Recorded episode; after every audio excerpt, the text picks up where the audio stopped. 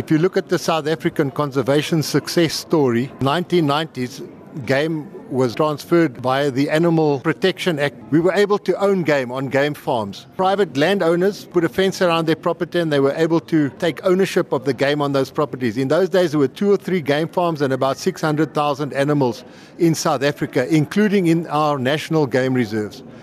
And you come down the line to where we are now in 2016, there are 10,000 registered game farms, which encompass about 20 million hectares of land and they estimate there are between 16 million and 20 million animals on those game farms.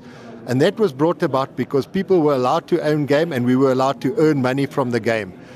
If you look at the converse, Kenya banned hunting in 1978. And in Kenya has uh, many peer-reviewed papers, Kenya has lost over 80% of their wildlife in the same period. So, you know, there's no question that hunting and conservation go hand in hand while hunting does provide protein sources that contribute to the food security, how do you then explain hunting as a sport when you hunt for a kill and you endanger species? I think that's the biggest misconception that there is that hunting is a sport. I don't agree at all that hunting is a sport. Hunting is something that is built into our primeval psyche for hundreds of years. It's how we've been able to survive and how we've almost got to where we are today. Hunting is a very spiritual thing for me. Hunters dedicate parts of their lives, a large part of their lives, to learn the skills that they need to actually hunt. And we take responsibility for the animals we hunt and we eat.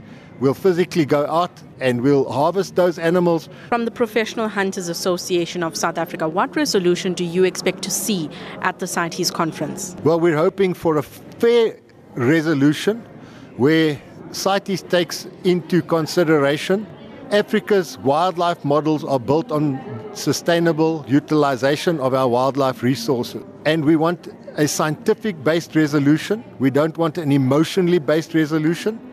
And we would like to see the elephant staying on Appendix 2 and the lion staying on Appendix 2 of CITES.